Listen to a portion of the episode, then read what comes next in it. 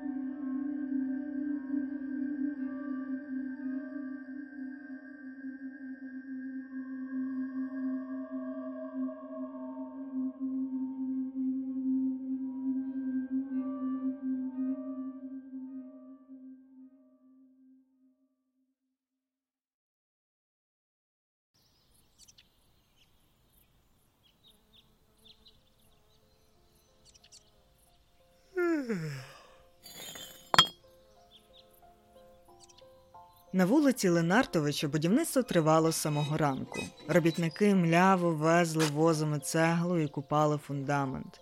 Спека останнього весняного місяця розморювала, і деякі робітники, не маючи роботи, просто повлягалися в тіні дерев. Лише один Петро стояв трохи віддаленіше від ділянки, ближче до дороги, і жував травинку. Сьогодні була його черга бути вартовим. Здалеку була лише курява, і десь далеко чути гавкіт собак та воркотіння голубів. Петро уважно дивився, напружив очі, аж боляче було, або добре знав, серденько могло дуже хутко от-от з'явитися. І справді, рівно за секунду він почув енергійне цокання конячих копит та дзвінке скрипіння колес, то була точно бричка Івана Левинського. Петро хутко побіг до ділянки. Побачивши його, робітники похопилися з тіней дерев, взялися за вози з цеглою. Підмайстри підганяли мулярів, муляри своїх помічників. В одній хвилі, що не вся гамір, робота йшла, мов гнана, а люди рухалися колісця та машини.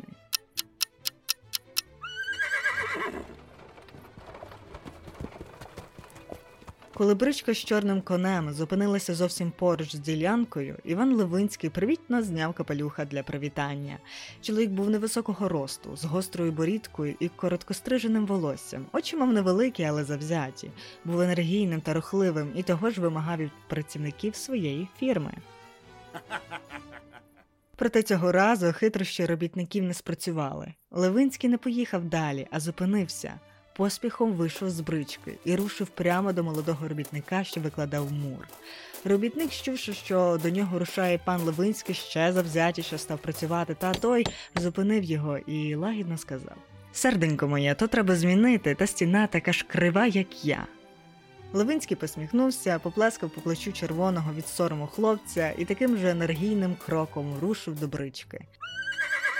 Чоловік був горбатий, але це його ніколи не зупиняло, і його бричка впевнено рушила до наступної вілли.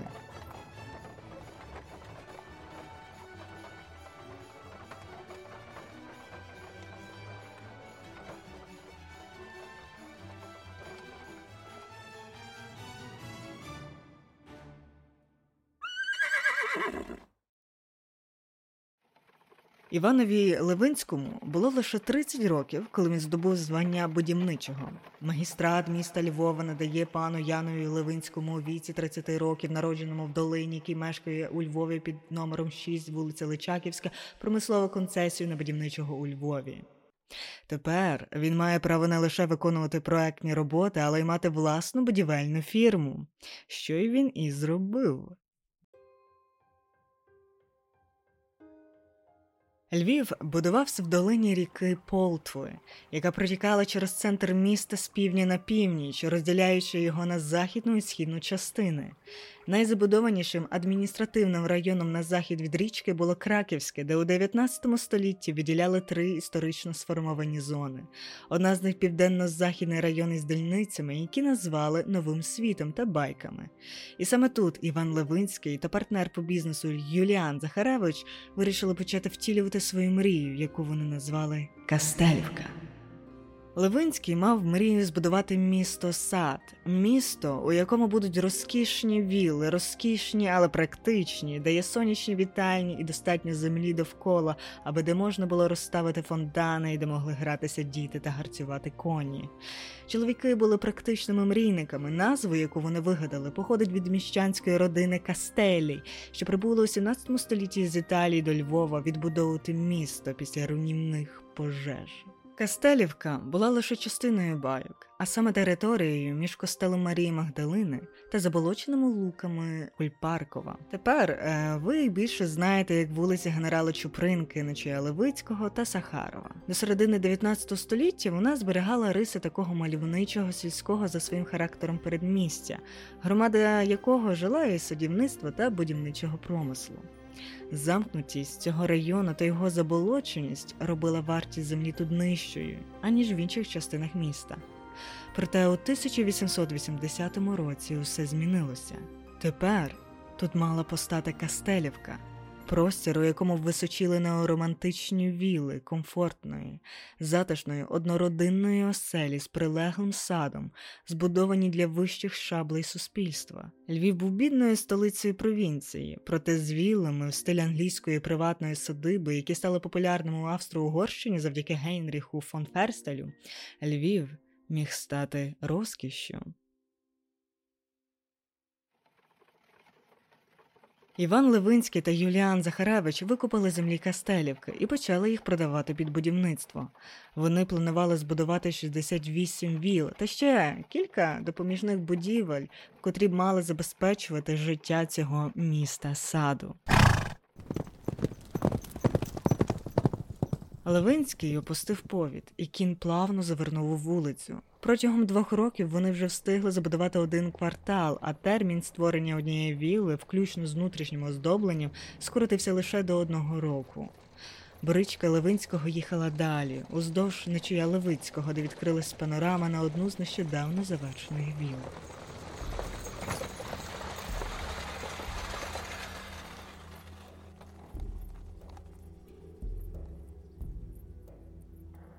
Як і кожна вілла, вона була двохповерхова, де неде виднілася фасадна майолка фабрики Левинського у формі кольорових квітів, які моби розцвіли на стінах будинку.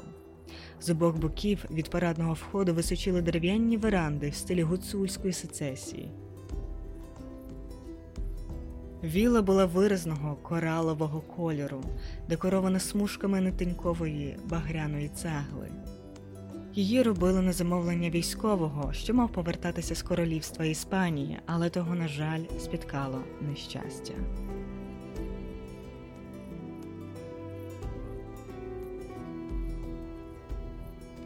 Здалеку коло віли Іван помітив чорну карету. Певно, вдова, і сумно подумав чоловік, не впевнений, чи варто йому під'їхати ближче і представитись.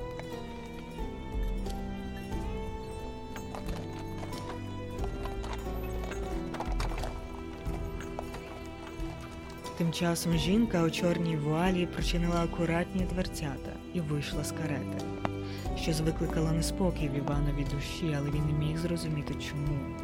Він дивився на ту жіночу чорну постать, яка повільно йшла до парадних дверей, а сам лише хмурився. Раптом Іван зрозумів, що його так здивувало. Довкола не було слух. Жінка сама вийшла з карети, сама зайшла у дім. Як тільки бричка Левинського наблизилась до віли, жінка вже була за дверима.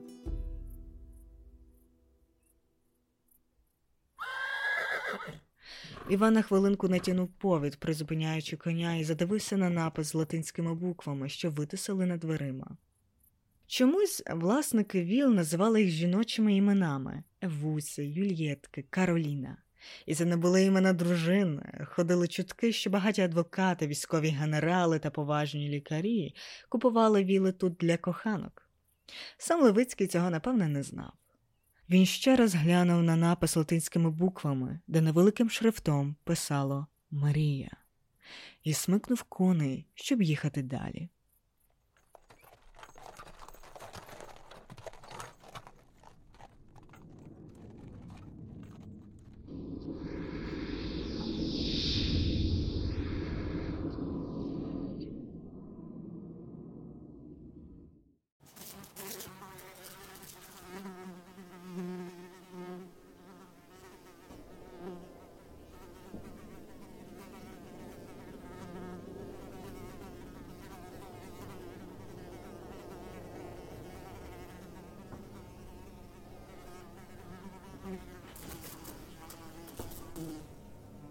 Для цієї пацієнтки доктор Станіслав попросив виділити окрему кімнату. Дівчина не виглядала буйною, але те, що вона говорила, дуже зацікавило. Раніше про таке він лише читав. Вона понуро лежала на своєму ліжку, мала бліду шкіру, худорляві від недоїдання руки, хоча на них жодної подряпини, які личить заможній паночці. Волосся не заплетене, скувойджене, розкинуте на білій простині. Дівчина нічого не робила, лише дивилася у стелю. Її рот був напіввідкритим, очі великі і широко розплющені. Вона виглядала, як рибина, викинута на берег. Панно Варваро, чому ви не з'їли сніданку? Дівчина повільно перевела погляд на доктора Станіслава. Навіщо? Снідати потрібно, щоб мати сили на весь день. Так само повільно дівчина перевела погляд на стіну. Мені це не потрібно. Я мертва. Як давно ви так почуваєтесь? Давно. Ваша матір сказала, що називати себе мертвою ви почали останні три місяці, відколи упали з коня. Ви пам'ятаєте, що було до цього випадку? Сни. Які сни? Мені снилось, що я жива.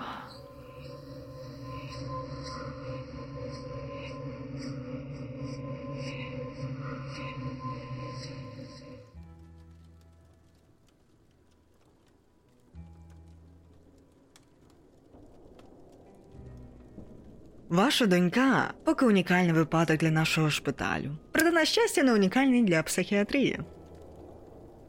Доктор Станіслав стояв у своєму кабінеті. Це було затишне місце з розпаленим кахлевим п'єцом, шкіряним диваном, дерев'яними шафами і широким дерев'яним столом.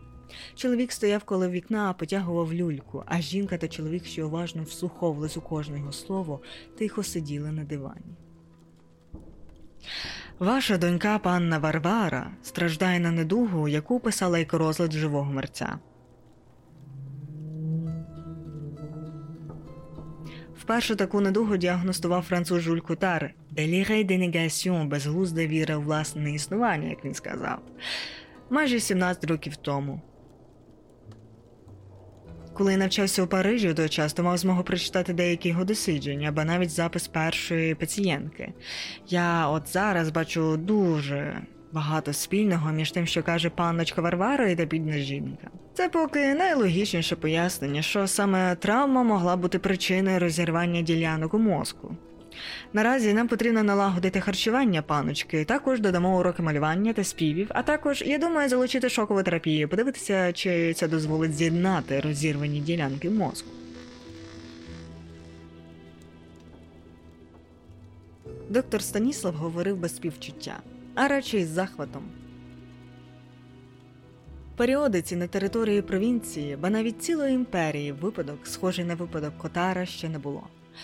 Він почувався колумбом у психіатрії, а ще, якщо йому вдасться вилікувати добідну дівчину, слава його пошириться на всю Європу та навіть на всю Америку. Він був настільки переповнений захватом, що вже не почувався втомленим. Уночі йому так і не вдалося добре виспатись. Жінка з нічних жахіть приходила знову і знову.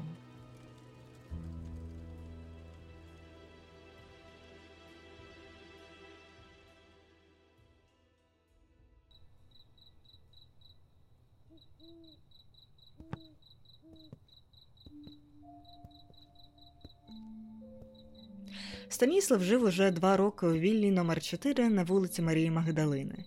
Ця вілла була не типовим проєктом фірми Левинського, а радше суцільним комплексом, утвореним трьома віллами на замовлення адвоката Яна Янушевського. Три віли мають смугу прифасадних квітників та спільну садову ділянку. Одну з трьох віл, яка була з лівого боку, Янушевський перепродав Станіславу. З правого у ній жив сам Ян, а ще одна пустувала. Але адвокат часто жартував, що хоче знайти як поковця саме лікаря, що мати під боком цілий стаж знайомих докторів. Вілла номер 4 на вулиці Марії Магдалини завжди ввечері була осяяна. Адвокат мав свій власний генератор від компанії Siemens, який йому привезли з Берліну.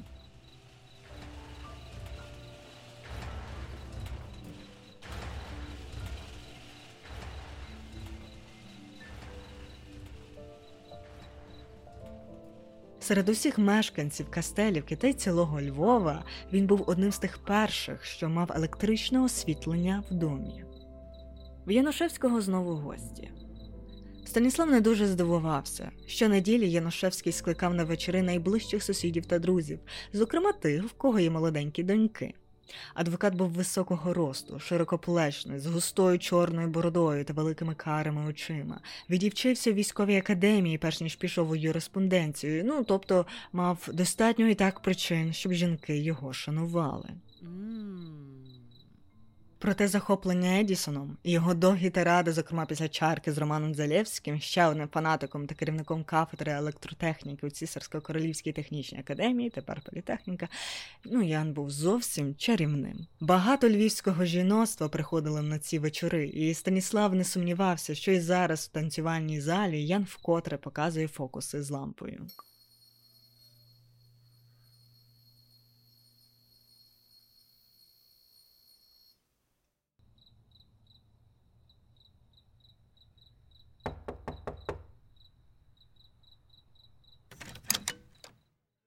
Служниця Агата мала не дуже задоволене лице, коли відчинила двері панові Станіславу. То була єдина жінка в домі, яка була геть не вражена диваствами свого господаря. Проте цього разу вона мала вираз похмуріший, ніж зазвичай, навіть не привіталася з гостем. Що ж ви, пані Агато, Яношевський вас дуже втомив? Та вже ні, пане Станіславе. До того я вже звикла, от тільки він би, шановний пан Янушевський, міг би та й утриматись упадати за вдовами. Станіслав здивувався. Невже той вечір намисне влаштували для нової закоханості Янушевського? Чоловік подивився у вічі старшій жінці, але та зі тяжким видихом забрала лише парасольку від чоловіка, аби той не носився. Станіслав зацікавлено подивився через плече у коридор, здалеку чулися голоси жінок та чоловіків і тихе дренькання на фортепіано. Він пішов у бік коридору, а галас з кожним кроком наближувався до нього самого. Прочинивши головні двері до дзеркальної зали, він увійшов, але ніхто дуже не звернули увагу на нього.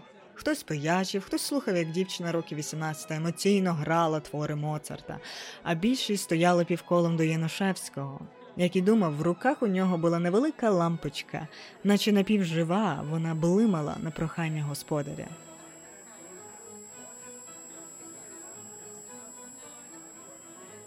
Тільки Янушевський помітив присутність свого друга, він розвернувся, сміхаючись з дурнуватою усмішкою.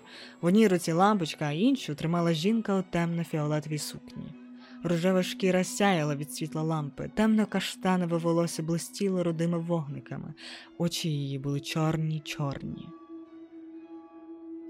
Станіславо перехопило подих то була жінка з його жахіть.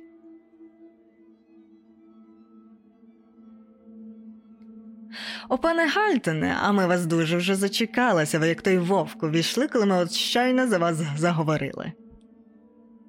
Приголомшений Станіслав нічого не сказав. Він продовжував дивитись на жінку, а думки його блукали, витягуючи десь креденців його пам'яті холодний сміх, крижані вуста. Жінка дивилася на нього теж так, мов би знала. Що ви, Хальдене, стоїте мов вкопаний, перепрошую, пані Сара, чоловік цей геть несміливий з жінками, що пак такими гожими. Пані Сара відпустила руку Яна, дещо з насмішкою, щоб трішки наблизитись до іншого чоловіка. Станіслав зробив крок назад. Докторе Хальтоне, поважно почала вона. Ви хіба мене не пам'ятаєте? Брага, повторила своє ім'я з легким іспанським акцентом. Сара Прага.